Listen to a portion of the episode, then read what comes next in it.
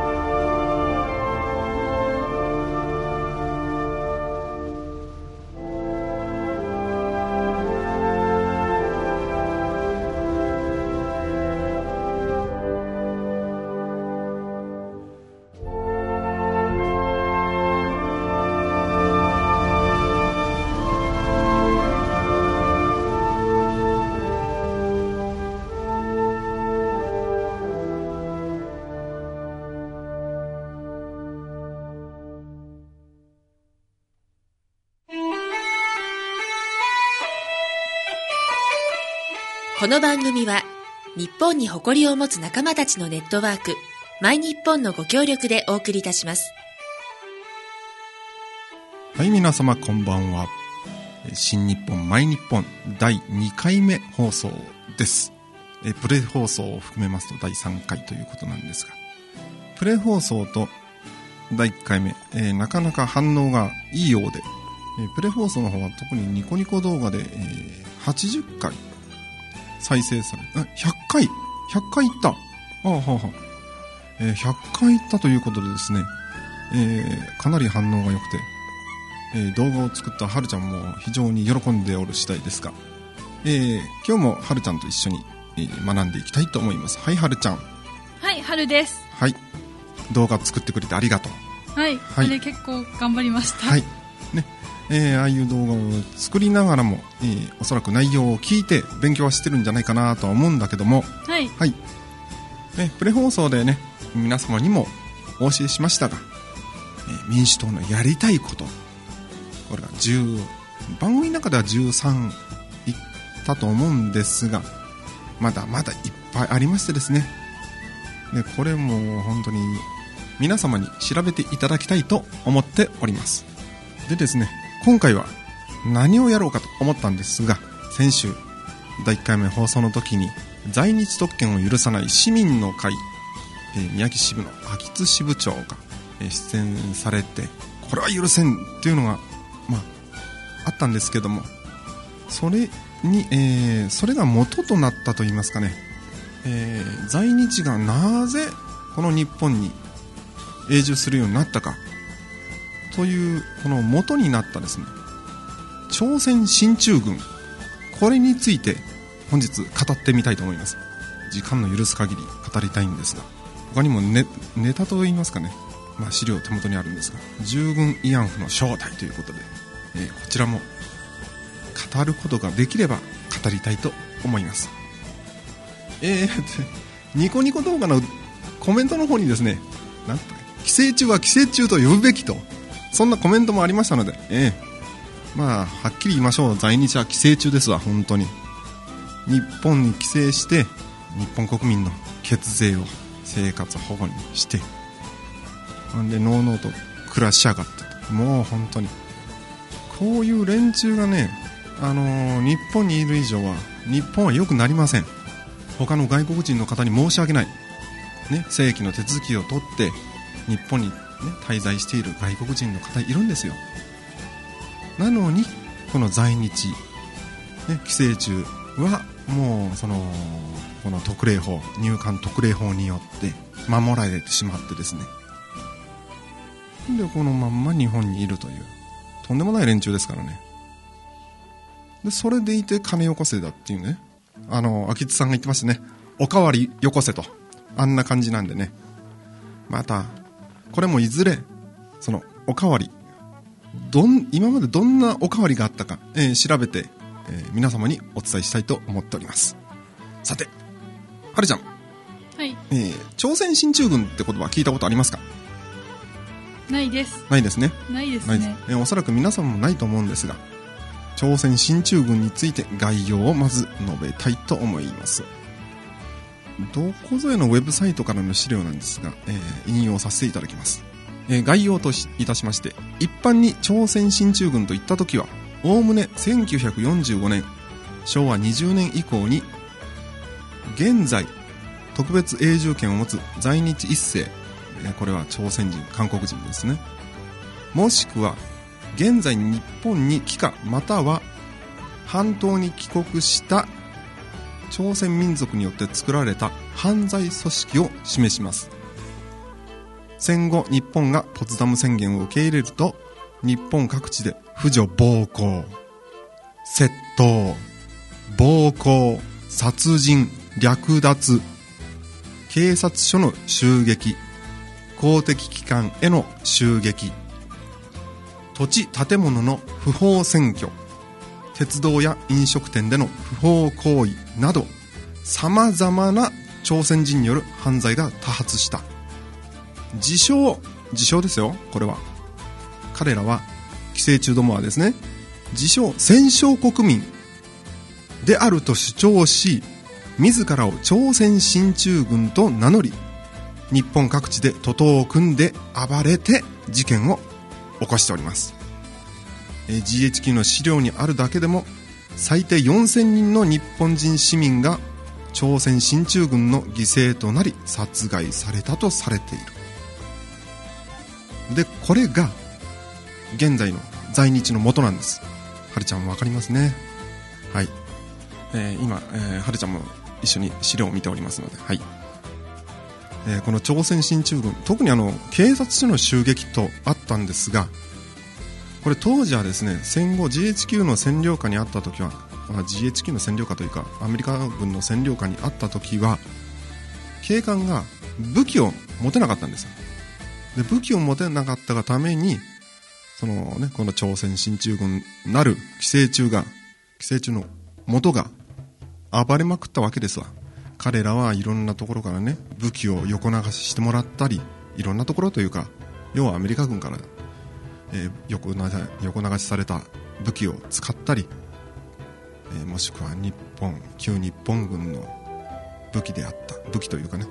武器武器とは言っちゃいけないね、えー日本軍が使用していた刀。これを、え持って振り回して暴れたり。いろんなことをやってたんですよ。で日本人市民4000人がその犠牲になったと言われてますがこれはあくまでも GHQ が調べただけであってまあ実数は倍以上でしょう。でこのね警察署が襲撃されたということで当時、えー結成された自警団これがヤクザさん。まあヤクザさんと言いますわ。はい、えー当時の山口組の、えー三代目組長の田岡さんという方がいるんですがその人が自警団の要はトップだったわけですよ。で、えー警察の方とこう協力し合ってその朝鮮進駐軍別名三国人別名三国人そして寄生虫その彼らと戦ってくれたわけですね、えーなんであのー当時は人気ヤクザと言われていた方たちなんで別にこう今のように、覚醒剤を売ったりね拳銃を密売したりとかねそういう人たちじゃなかったんでただ単に日本人を守ろうと。朝鮮進駐軍。寄生獣から日本人を守ろうと。立ち上がったわけですよ。それが、えー暴力団と言われる先駆けになったわけですね。さて朝鮮進駐軍による朝鮮人犯罪及びテロ行為について、えーまずは武器服装及び組織についてこれですね、また資料から、えお読みしたいと思います。戦後の混乱を利用し日本刀などの刃物鈍器以外に多くの重火器を使用した。銃は三八式歩兵銃。これはあの旧日本軍が使っていた歩兵銃なんですね。普通のあのライフルです。三八式歩兵銃や機関銃など盗んだ旧日本軍の武器で武装し組織化を行った。これ以外にも先ほど言いましたようにあのアメリカ軍から横流しされたものもあります。朝鮮進駐軍では旧日本軍の日本海軍か日本陸軍かは分かりませんがパイロットの軍服を好んで着用したがこれは日本兵に対する当てつけとも日本人に対する当てつけとも言われた。組織ではいくつかの本部を設けたが実際は各地域ごとに部隊名を付けその部隊が個別に日本人を狙った犯罪行為を繰り返し、えー繰り返すことが多かった。朝鮮進駐軍総本部は後の在日朝鮮人連盟いわゆる総連というやつなんですよ、ええさらにこれが在日本大韓民国民団、えー略称民団と言いますがと、えー先ほどの総連に分かれたと。要はあの総連と民団になる前が、えー在日本朝鮮人連合。まあ韓国人韓国人って言って所詮は朝鮮人なんですよ。でこれが民団と総連に分かれたと。なんでねこうね、まあ、今も民団総連ってねかなりもう厄介者なんですよ、えー総連に至ってはあのー国交がないんで実質的な、えー大使館みたいな形で運用されているんでまあ普通大使館であれば税金は免除されるんですが、ねあの違い保険という形でね。だけども総連は大使館じゃない。なのに今まであの税金が免除されていたということがあってですね、え2年ぐらい前かな。確かようやく税金がかかるようになりましてですね、うん、それに対してまた文句を言うんですわ。この寄生虫どもが。いわゆる朝鮮進駐軍の時代背景です。はい資料また読まさせていただきます。当時の日本では戦場に男手が駆り出され極度の男手不足に陥っておりまた都市部においても疎開や空爆による被害で人手が足りない状況が長く続いていた。また警察組織においても武器の使用が認められないなど。戦後特有の制限があり戦後朝鮮人犯罪が増加の一途をたどった背景にはこのような犯罪に対する抑止力の空白化が背景にあったとされている。今までは考えられないことではあるが当時はヤクザ現在の暴力団ですが当時はヤクザが朝鮮人から日本人の生活を守る役割を一部果たしていた。先ほど言いましたように、えー田岡組長がそうだったわけです。この当時は朝鮮人のほとんどが実名で暮らしており、えー先週の、えー通名問題とはまた違ってちゃんと実名だったわけですね、えー当時は実名で暮らしており通名を使用し出すのは朝鮮の姓に対して姓というのはあの、えー生命の姓ですね。氏名の、えー、えー女編に生まれるの姓です。朝鮮の姓に対して、え嫌悪感や犯罪者といったイメージを日本人が抱くようになってからである。だからそれまでは実名だったわけですよ。だけどもそんだけ犯罪が多くなったから日本人のふりをしようということで通名を使い始めたわけですね。ただしこれは朝鮮人側からはもともと差別があったからとされているんですが差別なんかあるわけない。戦後間もないのに。この戦後間もない時期に差別があったというのはむしろアメリカ人と日本人の間では、えーやはり差別的なものはありましたがでもそれを差別とは思わなかった。それを差別と思うようにされなかったのかなどちらかというと、えー、片やアメリカは戦争に勝った国日本に勝った国片や日本は負けた国なんで勝った国の言うことはりあえず聞いておこう。反論したら何されるかわからないと、うん、やはり鬼畜米があったんでそのこう恐ろしさもあったんでしょうね、ええ。さて続きますよ。朝鮮人による犯罪ですが朝鮮進駐軍寄生虫どもによる犯罪は全国に及びました、えーこの仙台も特にそうなんですが。特にその中でもね特に川崎川崎市大阪神戸といった都心を中心にですね当時朝鮮人が比較的多かった地域で犯罪が多発したと。特に東京では原宿などを中心に三八式歩兵銃先ほど言いました旧日本軍が使っていた歩兵銃、えー、三八式歩兵銃や拳銃日本刀で武装した朝鮮人によって占拠されており後に警察や GHQ に鎮圧された。この鎮圧も大変だったわけですよ。あの GHQ の場合は武器を持ってるから大丈夫なんですが、えー、警察は武器持たせてもらえないもらえないんで許された範囲の武器といいますかね。本当に棍棒とか警棒とかね、うん、そういったもので、えー、なんとかこらえてたわけです。続きます、えー、市民を狙ったものとして白昼に堂々と集団で不女子に暴行を加えるなど多数の犯罪行為を行った。これね現状でも現在でもですよ。現在でも南朝鮮韓国では婦女暴行当たり前です、えー、南アフリカからあの韓国に、えー、宣教師牧師さん女性の方が行ったんですよ。でそれまでずっと処女だったわけですが二十数年間、えー、韓国に行ってわずか3ヶ月で強姦されて、えー、帰ってきました。そんな国です、えー、実際に日本でもそういう、ね、強姦が行われてるんですが実名で報道されていないんで、えー、実態がわからないんですが実際は朝鮮人がほとんどです。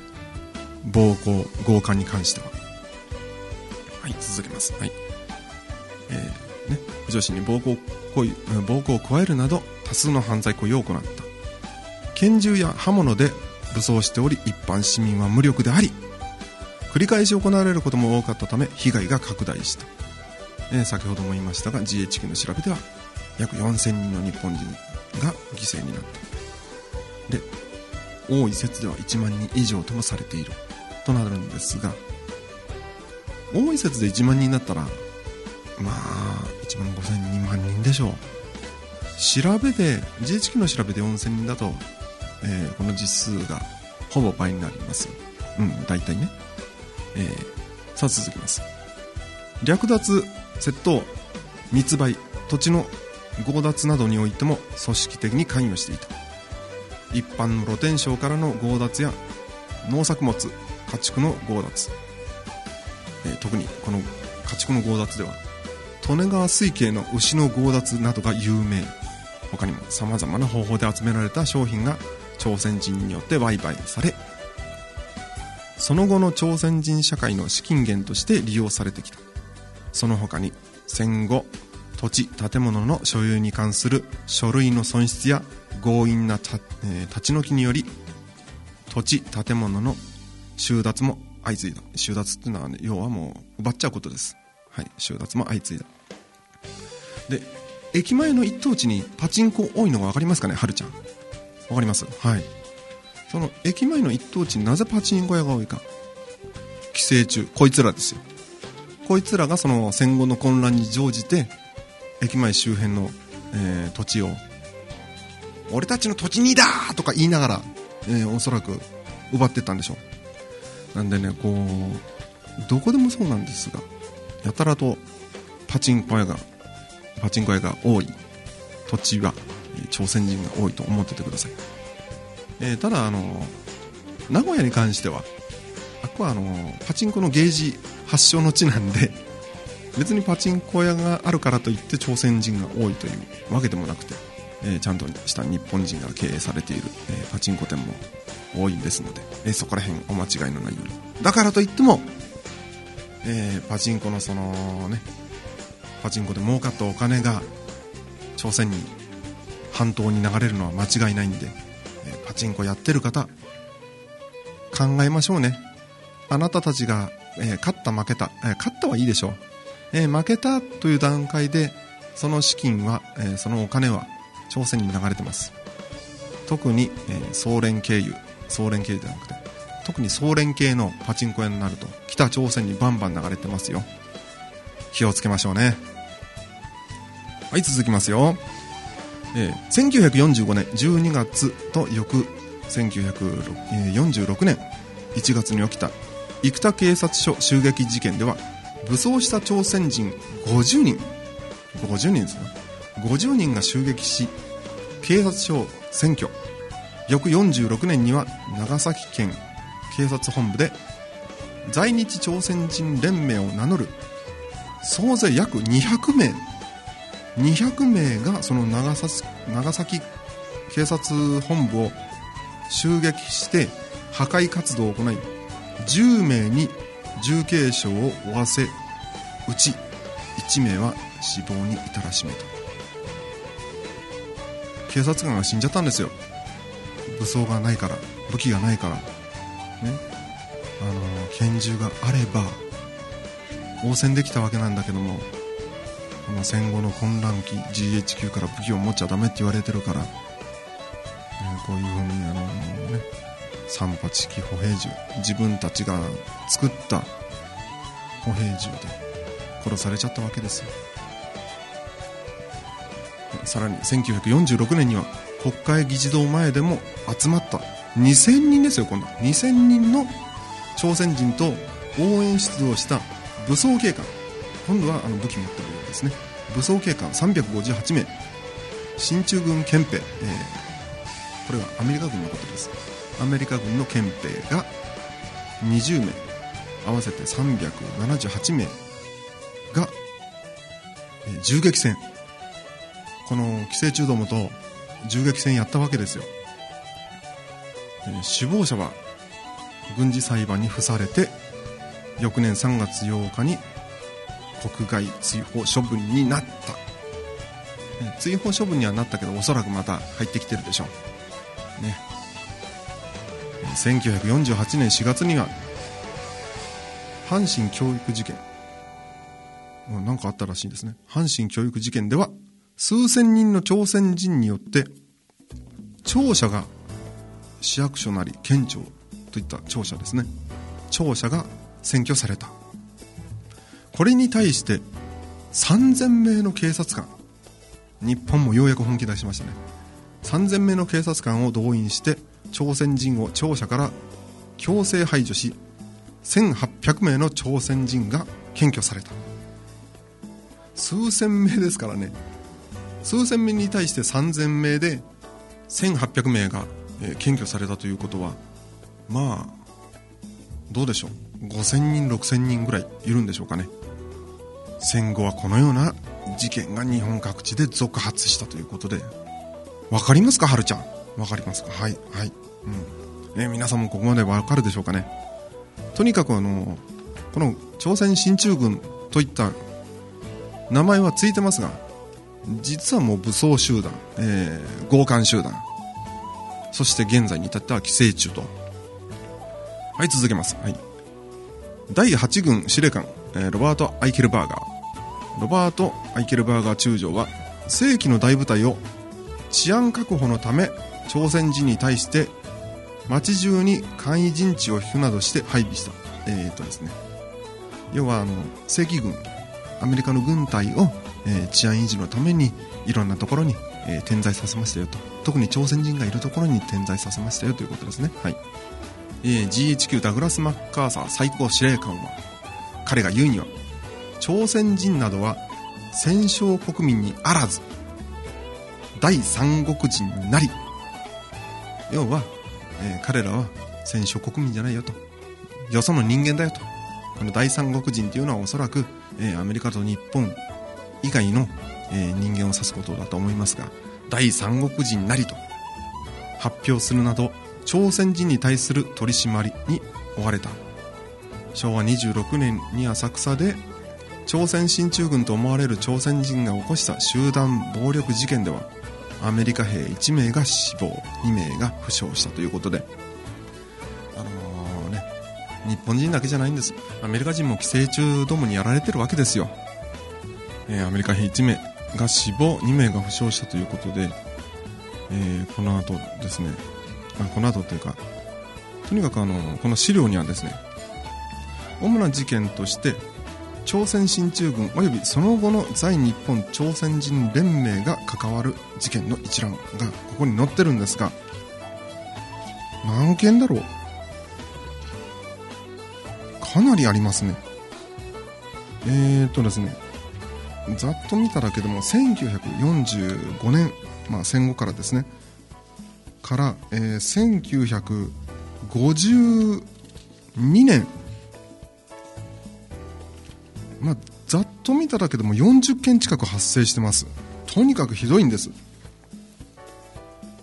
もうこれはね、あのー、皆さんもこう知るべき内容だと思いますが当時の要は日本人がいかに虐げられていたかという。確かにね戦争には負けましたけど戦争に負けた相手はアメリカだけに負けたんですよ。他の国には勝ってる。イギリスにも勝ってる。オランダにも勝ってる、うん、中国にも勝ってる。アメリカに負けただけで敗戦国。そういう言い方される覚えはねえ。うん。まあねえなんて言っちゃったけど。はい。えー、そんなこと言われたかない。ととにかくねあのー、戦後この朝鮮新中軍なるものが結果的には民団と総連に分かれたわけなんですがそれに対して、えー、自民党が要は特別永住権を与えてしまったと。これはまあ恥ずべき行為なんでしょうが渡してしまった以上は、えー、与えてしまった以上はこれを今度、特別永住権を取り消すような、自民党がですねそういう法律を作ってしまった以上はその法律をなくさなきゃいけない。だからといって今の民主政権が、ね、なくすかと言ったら彼らは日本国民は二の次ですからね。あのね先、えー、プレ放送で言ったように。なんせ彼らは外国人に甘い政策ばっかり出してるんでね。特に外国人地方参政権とか外国人住民基本法とか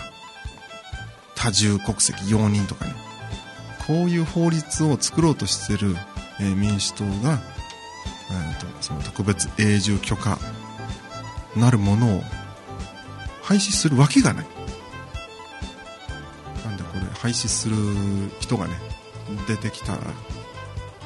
それはもう本当の日本人は大喜びでしょう、うん、日本は日本人のための国なんですか？ら、えー、どこぞやなえー、一国の首相ね。ルーピーという冠をいただいた、えー、どこぞやの一国の首相がですね、えー、誰とは言いません。ルーピー鳩山ですが日本は日本人だけのものではないなんてこと言いやがっていい加減にしろと。おめえは何人だと。まあ宇宙人っていう答えが返ってくるのがまあ通例でしょうが、まあ、とにかくねそんなこと言ってるようではもう日本ダメになりますから。日本は日本人だけのものであると。言える人が先頭に立って入管法ですかね、えー、特別永住外国人なる、えー、寄生虫。こいつらを追い出して、えー、60万人とも100万人とも言われてますが。日本国籍持ってないんですから。持ってない以上は一回追い出して国へ帰ってもらってそれから考えましょう。ね、たかだか100万人なんですから。向こうの国が受け入れないわけないでしょなんで、えー、とにかく、えー、お聞きの皆さん私汚い言葉は使ってるようですがこれあのあくまでも代弁ですからね。いろんな人のさまざまな思いを代弁してるわけですから。私の思いでもありますがとにかくもうこの寄生虫どもをですね何とかしなきゃいけない。プレ放送の時も言いましたけどまあ50代40後半かな？40後半50代の、ね、女性の人がいまだに韓流だ韓流だと騒いでるドラマもやってる、えー、かっこいい俳優が出てると。あんな整形した俳優のどこがいいんですか？ね。ペなる人物も整形ですからね。韓国の俳優なんてね韓国って言っちゃいけないんですかね。南朝鮮の俳優なんてねもうほとんど整形してますから。自分たちの顔に、えー、自信がないというか、ね、劣等感の塊なんですよ彼らは。